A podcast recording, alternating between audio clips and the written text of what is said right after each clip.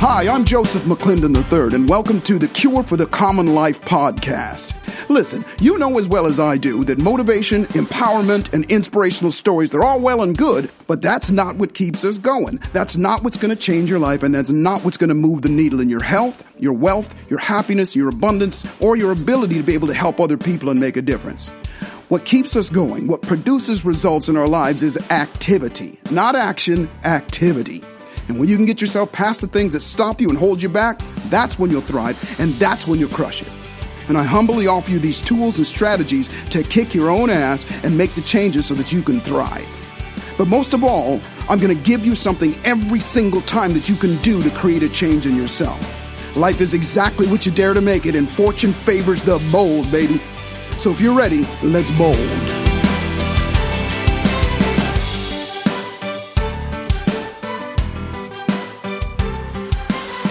Well, hello, everybody. It's Joseph McClendon the third, and welcome to another episode of Cure for the Common Life. And I'm going to jump right into it because I want to spend as much time with my guest today. When I first started doing podcasts, they asked me to write down a list of my dream guests. And of course, this man was one of the top five. And uh, so I'm going to tell you a little bit about him, and then and then I'm going to let you enjoy him. Victor Lamont Wooten is a five-time Grammy Award-winning musician and uh, unbelievable father, unbelievable husband, and uh, philanthropist, best-selling author. The list goes on and on. And uh, I'll say this, that you know how sometimes you meet somebody, and when you meet them, you know that person has it. Well, Victor has it with a capital I, a capital T, and a couple of exclamation points. And I first met Victor about five, maybe six years ago. I went to a music camp uh, that he has out there in Tennessee on uh, some of his property. And I went to and expecting to become a better musician, and that was my main goal. And I came away as a better man. Because Victor has his philosophies and his insights on life are deeper than uh, any musician that I've ever known. So with my pleasure, please welcome my dear friend, Victor Lamont Wooten. Victor, how are you doing? Man, thank you, my friend. I'm doing well. I was hoping you would just keep talking for the next twenty-five minutes. You made me sound good, man. Well, I'm even wondering, who is this guy he's talking about? He's amazing. He's, he's changed my life. And you you are one of my mentors, not just in music. You've taught me so much in, in music and how to be a better musician, but also a, a better man as well. Well, I, I I really appreciate that. And I will say the same about you. I say it takes one to know one. But meeting you five or six years ago at the camp, you know, my wife and I, we try to treat, well, we make sure we treat everyone equally or as they should be treated. You know, don't pick favorites, but you, as everybody knows, you're a special man, you're a special person. Well, thank you. And I, I'm so glad that we've been able to to know each other more and better and share our lives with each other and stuff like that. But you're a hero of mine, just not only because of who you are, but what you do with who you are. Well, thank you. you. Know, I know a lot of great people. We all know great musicians who just sit at home and play. Yeah, yeah. And there's nothing wrong with that. But I love it when people take who they are and make the world better because of who they are. Absolutely. And I love that. Not that you have to do that. I don't think any less of anyone who doesn't do that. But the fact that you are doing that, have been doing that, it, it draws me closer to you. So well, thank you so much. Yeah. And um, as as my friend Les Brown says, it's what you do when nobody's looking that Absolutely. Counts the most. And, and yeah. you do that as yeah. well. And Victor, when I first met you, actually before I met you, I did a little bit of research. And I'm one, one of these guys that when I go somewhere, I try to get as much information about where I'm going, what I'm going to do as possible. And I started to read up on you. And of course, back in the day with YouTube videos and everything. And there was, as I said earlier, there was something about you. And one of those things that uh, about you, at your level of discipline and your, your level of dedication to your craft and life itself. And I could have guessed it, but I didn't. You and I uh, share similar upbringings in that we had military fathers. And so share with us a little bit about, you know, what made you who you are, where you came from, and and uh, for people that don't know you. Well, a hundred percent, it was my parents and my brothers, who my brothers who are like four extra parents for me, because I'm the youngest of five boys. I, and you, you might you might hear my dog moving around the microphone. No worries. She's uh, it's starting to storm a little bit, and as she gets oh, older, right. thunder starts to freak her out, yeah. like the, like the you know the, the fireworks. So she's down here, and when she she's a beautiful dog, but she likes to crawl under things or behind things.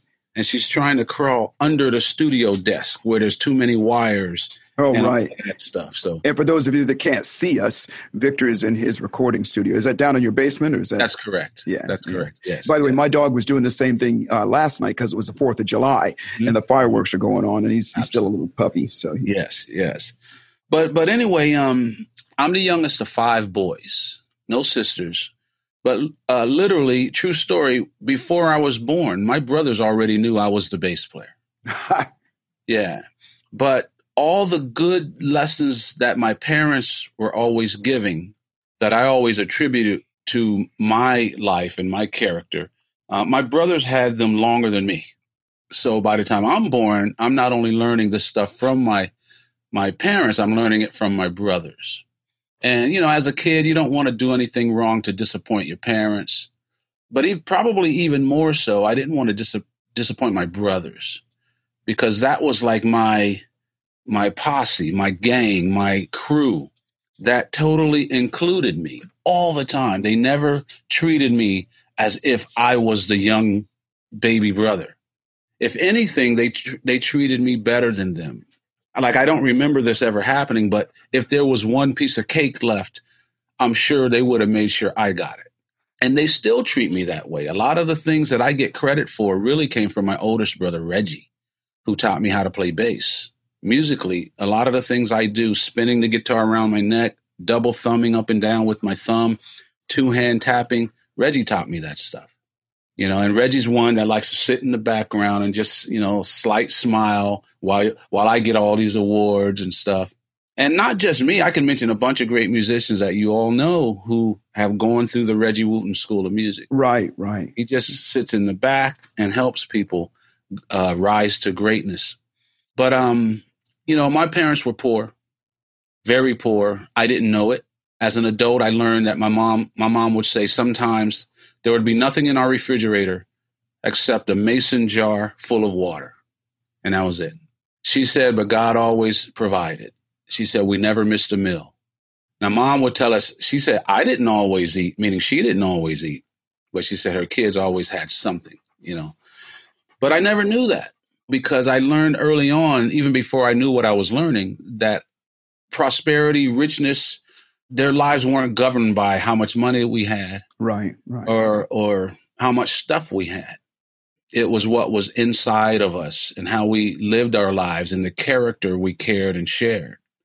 And so I was learning these things, not knowing what I was learning. It was just the way it was. To you know, you, you were to be honest, you were to be real. You were to stand up for yourself. Mom taught us if somebody hits you, you have the right to hit them back. And, you know, she told us if, if, if you're big enough to hit, you're big enough to get hit. You know, to the point where my brother Rudy played saxophone. You know, Rudy got called to the uh, to the school principal's office because he hit a girl one day. And so, you know, we always knew if our if the if the school said we're going to call your parents, we would say, no, I'm going to call them first. Because we knew we wouldn't do anything wrong. And mom told us, if I come to school on your behalf, you better make sure I stay on your behalf. You know, she says, I'm coming believing you're right. And in, in, in every case, if parents had to come, we knew we were right. And so mom got there and mom walked in and told us, said, what happened? I said, well, your, your son hit, hit a girl. My mom said, well, did the girl hit him first? And they said, well, yes, Miss Wooten, but we teach. No, no, no, but nothing. If the girl, where's the girl? Where's the girl? Well, she's in class. Why is she in class? If she hit my son, she needs to be right down here. I need to talk to her, too. Nice. You know, where's her parents? You know, well, we teach our kids not to hit girl. I would teach our boy. Mom yeah, said, I yeah. teach them if you're big enough to hit, you're big enough to get hit. Mm-hmm. This is what my mom told the principal. She said, like I'm telling you right now, if you hit me, I'm going to do my best to knock you out. That's what she told him. Yeah. Right. So they said, okay, Miss Wooten, they got the girl down there and they settled it. And my mom said, look, I'm taking my son Rudy home because he's too mad to stay. She said, but I'm bringing him back tomorrow and there better not be a, a mark on his record. That's who our parents were. Yeah. Wow. They knew what five black boys were facing. Yes. In the fifties and sixties, mm-hmm. growing up in a society that may not support them back. So we had to know who we are. So in many cases, at the at the at the risk of borderline sounding egotistical, all my brothers are confident. It's not ego. You ask any of my brothers, are they good? They'll tell you, of course. That's not ego. It's just the truth. Yeah, yeah. But at the same time, they'll let you know that they're not better than anyone else. Everybody has a gift. And that's what we learned as kids. And it started with the parents, but for me, it started with my four older brothers and my parents. I never had the pleasure of meeting Rudy, but I've met your other brothers, and what right. you're saying is absolutely true. They're, they're my mentors and teachers as well. And uh, I have the same mother vicariously through you, some of the sayings that you say. I remember one that, that rings, and I teach that to my son as well. The world doesn't need another musician. They need mm-hmm. another you know, good musician. They need another good person. Yeah, and, um, yeah. So you can so, imagine, you know, you had the same thing growing up with that advice. Yeah. Before yeah. you even knew how powerful it was. That was just our norm, hearing that kind of stuff, right? Absolutely. And and again, I attribute a lot of that to that military structure. I was a little opposite than you. I grew up with three sisters. I was the only mm-hmm. boy. There was a different set of rules there. And mine was, at all costs, you protect your sisters, at all costs. Mm-hmm. And, um, and kind of the same thing, growing up as a, as a black young boy in a society that doesn't always support you. You know, we, we went through some stuff, and we didn't have money either. It was the same thing. And it's ironic. I shouldn't say ironic, but I look at some of the greatest people I know, obviously you being one of them, that that tends to be the story, is that we didn't, we came from nothing. We came from not being privileged in any way other than having a great upbringing or having people, mentors and teachers that are teaching us something. Yes. And so what would you think is the advantage to having that kind of upbringing versus, you know, something that, that, that has everything? Because I know people on both sides, but I got to be honest with you, the ones with the most character are the ones that either had a lot, lost it, and fought their way back, or had nothing and came up through that. Well, because usually when we say we have nothing or everything, we're talking about physical Stuff, stuff, stuff, money, yeah. home, stuff is right. You know, cars, that kind of stuff. But when you don't have that, to make it, you have to have what's real. The stuff you're going to be thinking about on your deathbed, right? I'm not going to be, th- if I'm fortunate enough to be alert, you know, and sane on my deathbed, I'm not going to be thinking, oh man, I, I didn't tune my bass today. Right, yeah. Or I didn't practice. Or I should have, you know, gotten some more gig. Nah. It's going to come down to what's real. Love, how you treat people, how you, people treated you. Do, does this person know I loved them? Did I tell them enough? This is the stuff, if you don't have things, you grow up with what is real, which is what makes a real human being. You know, people talk about Judgment Day. I don't, whether that's true or false, I'm not trying to talk about anybody's religion. But if we get judged, it ain't going to be judged on how much stuff we acquire. Exactly. How much money we left in the bank. Uh-uh, none of that. And so with my parents and with our parents not having the the physical things, money to buy stuff, for us to get where we are right now, we had to have what's real. And that's what's got us through. And, you know, your military dad, my dad, man, they're growing up in times where they're fighting for a country that's not fighting for them back. Mm-hmm. And they just had to take it. So you either get beat down or you get beat up. And in this case, beating up is the right way to go. Exactly. Right? Because you're going to get a beating. They got beatings, mm-hmm. but it makes them rise up, not down. Right? And that's a huge, huge difference at what makes the man in the end. Huge. Huge, huge difference. Yeah. So like our dad, military, fought in the Korean War. You know, they would, they'd stand there after their battle or whatever, and everyone would line up to get rewards and medals, and they'd go to the white people. Here's your medal. They get to my dad. You don't get one. They go to the next person, give them a medal, get to the next black person. You don't get one, you know, and they just had to stand there proud at, a, mm-hmm. at attention and take it and then go fight again the next day, you know, and they're seeing their friends getting killed and bombed, you know, and, and then after all of that, you're risking your life and you come back and got to face that. Exactly. So when my three older brothers found music before I was born, my dad made sure that they had every possibility to keep it. So we grew up with music the whole time. I mean, from my birth, I don't know any, I can't remember not playing music or being in a band, but we never were allowed to mow the grass.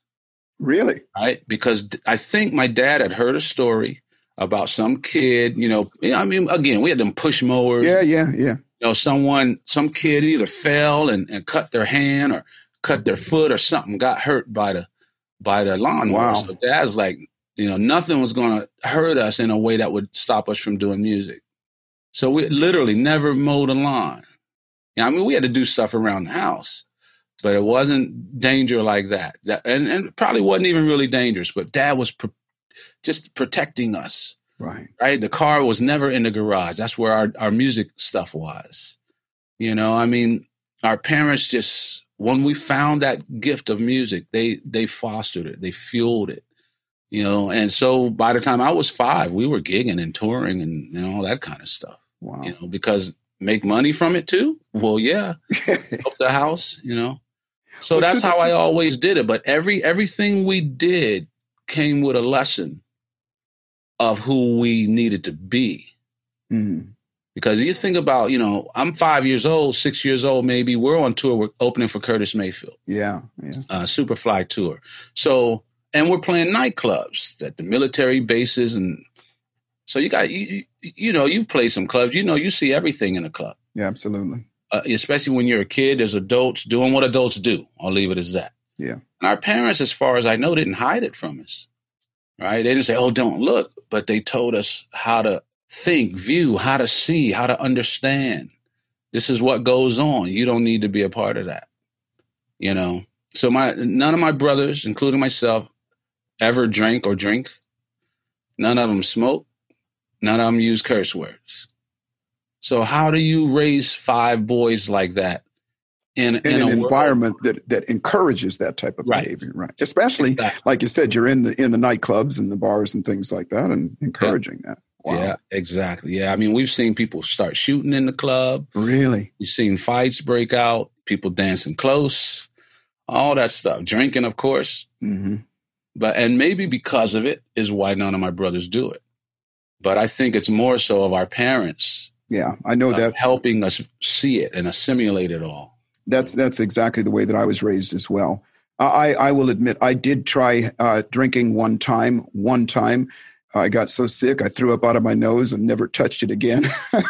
But however, I still came from that kind of family. Now, Victor, I know you're passing on uh, that philosophy to your children as well. You have a couple musicians and you have a gymnast and you have uh, your children are in college now or going into college now or something. Yeah, I've got two, well. two out of the four in college. Yeah. Wow. Well, one thing, Victor, and I want to come back to some of the issues that are going on right now, but there's another quality about you that I just love. And by the way, everybody listening, I'm going to leave some links in the description here for you to go pick up Victor's books and his recordings. The music will just, it'll make you cry, dance, make you just come outside of yourself and, and appreciate. Uh, but Victor, you also have a connection with nature that is quite unique. And it's, again, one of those things where this is what you would do otherwise. Right. But you make that uh, that connection between music and life and nature. Share with us a little bit about that.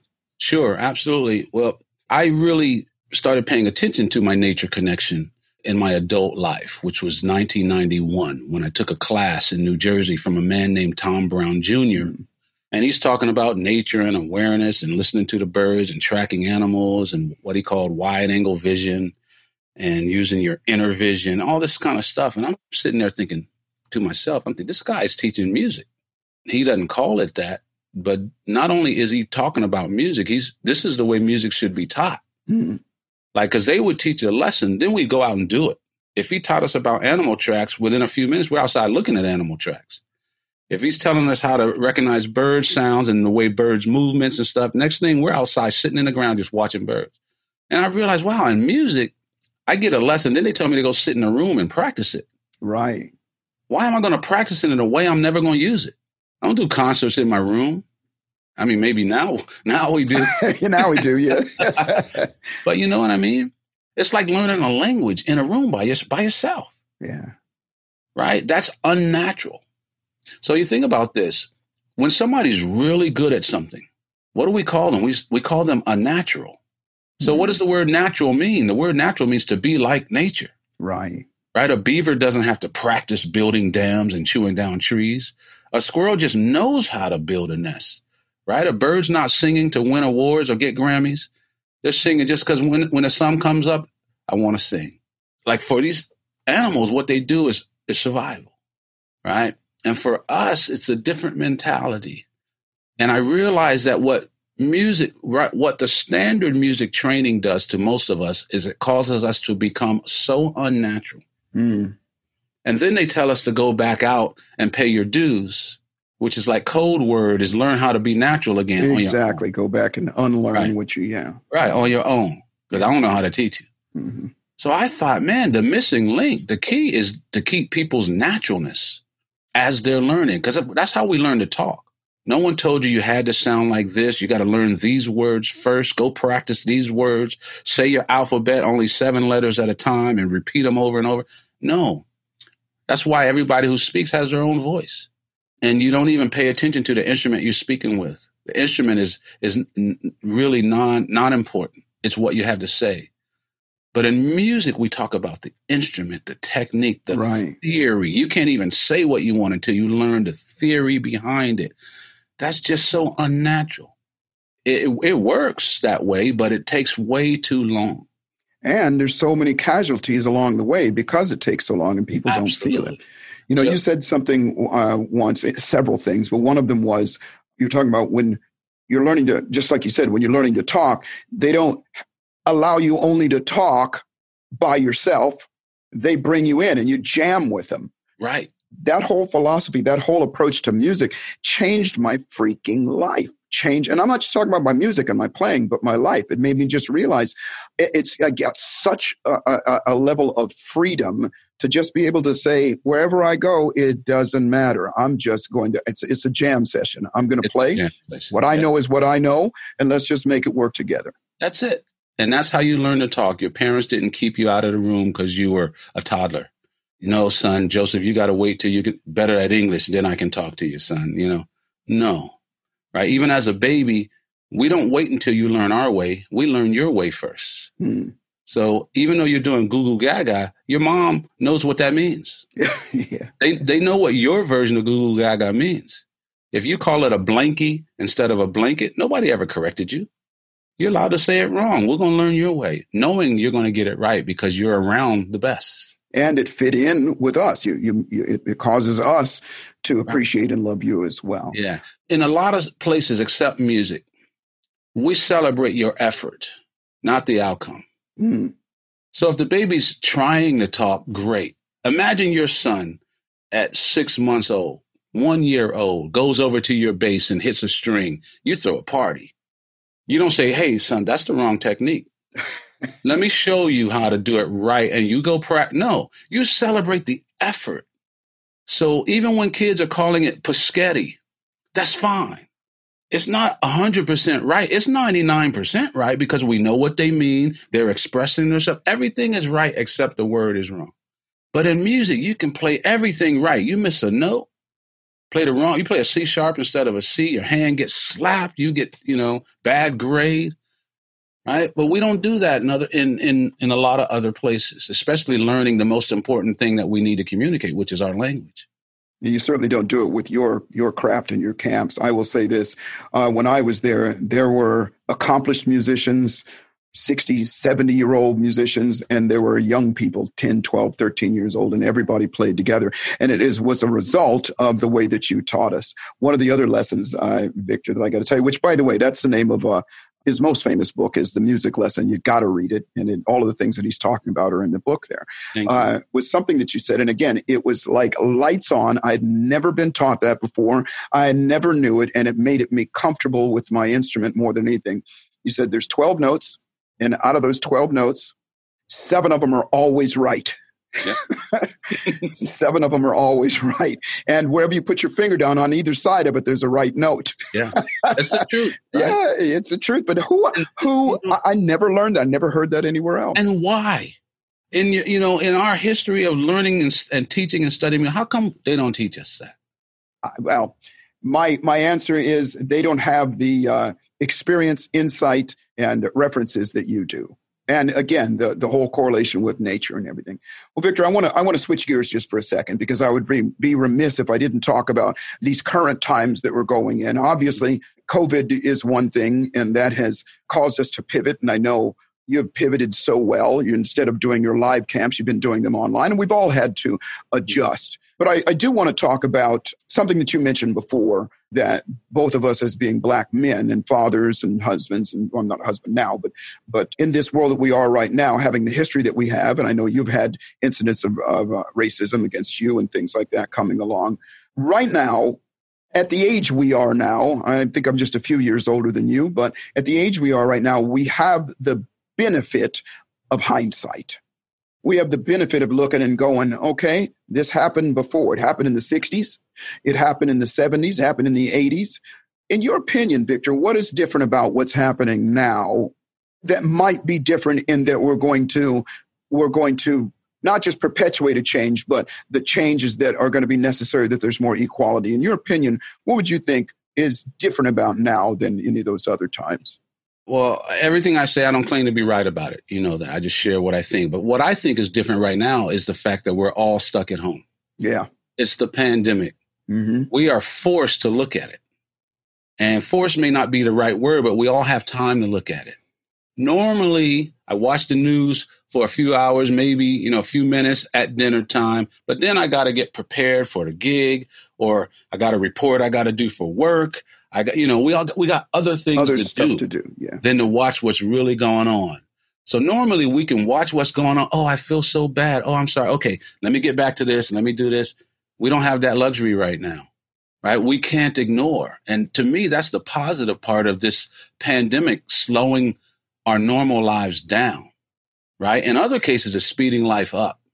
And in this case, I'm thinking that we might, this pandemic may, might be pushing us at a faster rate towards a, resolving this, mm-hmm. this age-old issue. And in fixing one, it'll help fix the others. That's I why we see the plight of the female, the plight of the the gender justice, the, the race. You know, we see them all kind of bubbling up because one can help the other because it's a different shade of the same issue.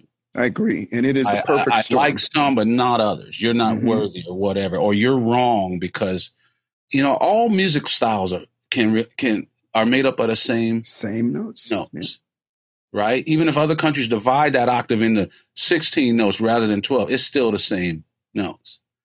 And so to see that we're not all the same people, human beings, I'd almost understand if we were racist against dogs or we were racist against butterflies or bees. Y'all aren't equal to us. You don't have equal right. That kind of makes sense. But another human being? Just because the color of the skin, that, that makes zero sense. But a lot of people who have stuff, and at the risk of sounding mean, mo- mostly white people, who have everything as a whole, I think a lot of them are afraid of losing what they have. Yes, yes. In order, they think that to make things equal, to give others more, they they will have less. And even if that were true, even if they had less, they'd still be all right. But there's a fear, and there's an ingrown fear. And I believe, like, you know, we were talking about, I don't know if we were doing this on, on recording or on air, but we were talking about the water. And you were saying you you went down rafting one like once in your life. I realized I grew up in Hawaii as a kid, started playing music in Hawaii, right on the ocean. Moved to Sacramento, California, right on the ocean. Then moved to Virginia Beach or Newport News, right on the ocean. None of us brothers can swim. Right? Really? Right? So I made myself learn. I'm not great, but if I get thrown in the water, I'm not drowning. Well, I shouldn't say that. I hope I don't. I'll put right. it that way. Because I learned, I made myself learn how to swim, realize, and then I, and then at the Tom Brown Tracker School, I was, out of ten years of going, I was one of three black people that I saw. And I went, wow. Bela Fleck did a movie, a documentary called Throw Down Your Heart, where he went back to Africa to study the history of the banjo, right? Banjo, known mostly now as a white instrument, yes, yes. has its origins origins in Africa. But there was this one tribe that they were taught as kids, if you saw the ocean, throw down your heart, meaning you're never going to see your loved ones again. Just forget all that because you're getting taken. Right, right. You know? Wow. So I wonder, is that part of our D N A? That mentality to where right now you see less black people in the water, at the ocean, at the beach. Wow. In nature. The woods to us, black people, is a backward step. We're all still trying to catch up. We want two cars, a nice house, a job. White people already had that for, you know, one hundred years. So white people are starting to go back. I see learning about nature, permaculture, mm-hmm. all the mm-hmm. stuff our parents knew, or else we wouldn't be here.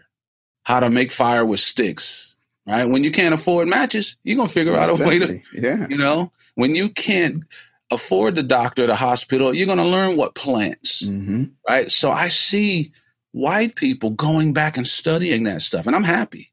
Yeah, I'm happy yeah. somebody's doing it, but I don't see our culture doing that. Well, which, you know, I'm so glad you said that because, um, and, and first off, you're so right. There's a there's a quote, I think it was uh, Frederick Douglass said, mm-hmm. if you want to hide something from a black man, put it in a book. And when you first hear that, you think, well, okay, that's because the inference is that black men are lazy and blah, blah, blah. But the reality is systemic racism made it that way in that because in the olden days, reading a book would get you killed, would Absolutely. Get you hung up from a tree. And so that's been handed down through the ages, as well as, uh, you know, I've, and what you just said there is so true. We need the work on ourselves. Systemic racism, bigotry, and those things bring about, and white supremacy brings about black inferiority, self-loathing, and mm-hmm. what I call the imposter syndrome. Yes. And so we've got to, we've got some work to do on ourselves as well. We do. And as I look at, you know, when I, because I ask myself the same question, what I see different now is that, and it's in the streets, and it is a perfect storm. I guarantee you that we would not have as many people, the hundreds and hundreds and hundreds of thousands of people that we see in the streets right now, if if COVID hadn't hit. Right. you know, right. People don't have places to go, so they're out there spilling out there. But one of the things that uh, is happening is the huge racial diversity that are, are in those crowds. It's not just black people marching. It's not just people that have been disenfranchised. It's people that are finally going, I get it. I understand. You know, I was outdoors yesterday, fourth of July. My daughter especially, but my, my kids are all about it. You know, this is the right. first time they've ever really, of course, you know, you don't grow up black not hearing about racism, yes. but now they're really getting to see it, feel it, and they're uh, a thousand percent against it. Mm-hmm. So with this pandemic, I'm like, I'm not, I'm not trying to be around anybody. Yeah, yeah, yeah, yeah. You and me both, man. I'm actually enjoying yeah. being, being by myself. Well, I'm actually loving it. Uh-huh. But my kids are feeling it so hard. They wanted to get out there because these five teenagers in Tennessee, these five teenagers have been arranging these protests. Wow. So there was a huge protest down in Nashville. I said, okay, we'll go. We're going to bring our mask, our hand sanitizer, and we're going to stay on the outskirts. But we went. And and this was ha- made me happy, I guess, and sad at the same time. But I saw more white people marching than black yeah, people. Yeah, yeah, yeah. Mm-hmm. Right? And I, and I have thoughts about that, you know, because for one, blacks get killed at stuff like this. Yeah. If anybody's going to get arrested, we're the ones that's going to get arrested. Mm-hmm. And so I can understand not wanting to go out there. But finally, there's enough of our Caucasian brothers and sisters and, and moms and dads that are finally saying, hey, I can't be quiet anymore. I've got to say something. And we have the time to do it. We have the awareness to recognize who we are. And when we really look at who we are, who we are is a person that wants to do what's right. Regardless of what you think your right is, we have the time of looking at that. And I believe in the goodness of most people. I do too. Yes. I believe that most people really do love most everyone else. And I think a lot of our friends, and and it, w- regardless of race, are looking up and saying, hey, I can't sit and be quiet anymore. I've got to get out and do something. And I believe that a lot of people got out and marched on fourth of July rather than barbecuing and, right, and, right. and looking at parades is because they finally have the time to look at the reality. Absolutely. Right? Victor, and, in, and in many cases, this is just me talking. I don't claim to be right. But in many cases, there are things put in front of us to make us not see the reality. Mm-hmm. You know, I mean, that's why fast food is cheaper than good than than than healthy food. That's why I can buy a large Coke that used to be called the super jumbo size. Now it's a regular. You ask for a large, you get one yeah. this big. Mm-hmm. I can get that cheaper than I can get a little eight ounce bottle of water, mm-hmm.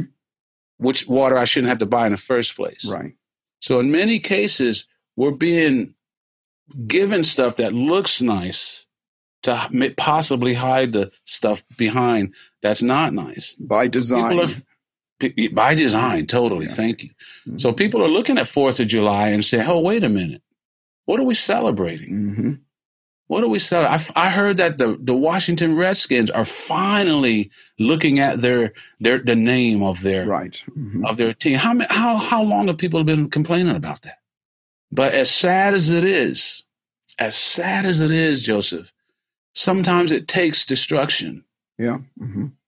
To make people open their eyes. Open their eyes. Benjamin Franklin said that nothing will change until those that are unaffected are just as outraged as those that are affected. And that's what's happening right now. Exactly. And Victor, a couple things uh, as we wrap this up. Uh, first off, I didn't know that, that you lived in Hawaii. I did too. Hickam Air Force Base. And I have, yeah, yeah. Mm-hmm. Oahu, same yep, place. Oahu, yep, same thing. I've been around water. I live on the coast now in California. I've uh, the, uh, it's only one other time that I didn't live around water. I lived in Dallas for about about nine months, but everywhere yeah. else, either Florida, Hawaii, in my adult life anyway, has mm-hmm. been around water. What you said is so so true with regard to what's being put in front of us, and I, you know, here's a question I like to ask, kind of in closing. And Victor, I would be honored if you'd come back and do this again. We're coming up on our time here now, but uh, I could talk to you all day long, and, I, and I'm going to encourage everybody else to seek out and get the wisdom of this man, because you're just getting the tip of the iceberg, as they say. The question I always like to ask is this. You know, I hear people saying, if you if you could go back to your uh, five-year-old self or your twelve-year-old self, what would you say? And that's pretty standard. And this, the, the, the name of this show is Cure for the Common Life, so we don't want to do anything common. So I'm going to say, Victor, if you could go to your future self, uh, the twenty years from now, and you could go there and come back now, what would you say to you twenty years from now? What would I say to this me twenty to, years from now? Yeah, yeah. Mm-hmm. Not not me as a kid. Not you as a kid. You as a, what are you, thirty-five years old now? Yeah. I, yeah. At another twenty years. Yeah. What would you say at this age? Uh, and you had, you know, you had a, um, a magic time machine that you could go and say, there's Victor twenty years from now. What would you say? Uh, the, the first thing that pops into my head that I hope I do, wouldn't say is that you should have done more. Right, right. Uh, and good, goodly or sadly, that's the first thing that popped into my head. I don't want to be looking back at myself thinking that you, you should have done more, right? I hope that I'm congratulating Mm. my fifty-five-year-old self. I hope so. But I also know that there's always more that you can do. Yes, yes. So I hope my seventy-five-year-old self is thanking my fifty-five-year-old Beautiful. Self for making the seventy-five-year-old self's life better. Beautiful. Uh, Beautiful. That's what I hope. Yeah, and I'm going to stick with that. Good. I'm going to try to make that one real. Well, Victor, it has been, as always, every time I talk to you, I learn more and my life gets better as a result. So thank you so much. And for everybody listening, do yourself the absolute pleasure of looking this man up. He's all over everywhere. He's blown up YouTube. He's just all over the place. Numerous albums, numerous uh, books. I know you have a, you're, you're writing a new book now. Correct? The new one will be coming out, yeah, early next year. Yeah. The Spirit and, of Music. Yeah, beautiful. A line of apparel, just everything going on and on. So, Victor, how how can people find you? What's the best way? And, and by the way, everybody, whether you're a musician or not, as things get going back, uh, you have different camps that are not even music camps. You have uh, different camps. So how can they find you? Sure. The easiest way is my name, Victor Wooten, V I C T O R W O O T E N, Victor Wooten dot com. That always has my schedule as well as the latest things that are going on. But that website also links to everything else. You can get to the merch store where you can you can uh, you know find the records, the the hats, the T-shirts, the books, the instructional videos. You can find my record label because I, I put out my own records right yeah. now. Mm-hmm. That way, my kids will own my music, not right. some record execs' kids, right? Mm-hmm. right? So you can find the record label, but you can also contact me on social media. I'm at, you know, Victor Wooten on Facebook, at Victor Wooten on Twitter and Instagram. Um, and if people send me messages and somebody answers, it's me that's answering. Like at my store, you know, if you have an issue or a question, it's, that's probably not me. That might be the people who are running the store or shipping the shipping department. But catch me on my Instagram, on my Facebook, or my Twitter, and I do my best to answer those uh, questions. But Victor Wooten dot com is probably the easiest place to find me. Beautiful. Victor, thank you, thank you, thank you so much. And I'm going to be reaching out to you again to do this again. And I appreciate you, and thank you for being, as I said, you were one of my, my dream guests for my podcast, Cure for the Common Life. And I always say to everybody, remember that life is exactly what you dare to make it, and fortune favors the bold. Boldly step up and dare to make your life magnificent. Victor, thank you so much. Thank you so much, my brother. Thank you. Hey, thanks for listening to this episode of the Cure for the Common Life podcast. If you enjoyed what you heard, please share it with a friend. And if you haven't already, subscribe, rate, and review it on your favorite podcast player. And if you have any questions or comments or any topic ideas you might want to be a guest on my show, you can reach me directly at joseph mcclendon dot com. Thanks for listening, and I'll see you at the top.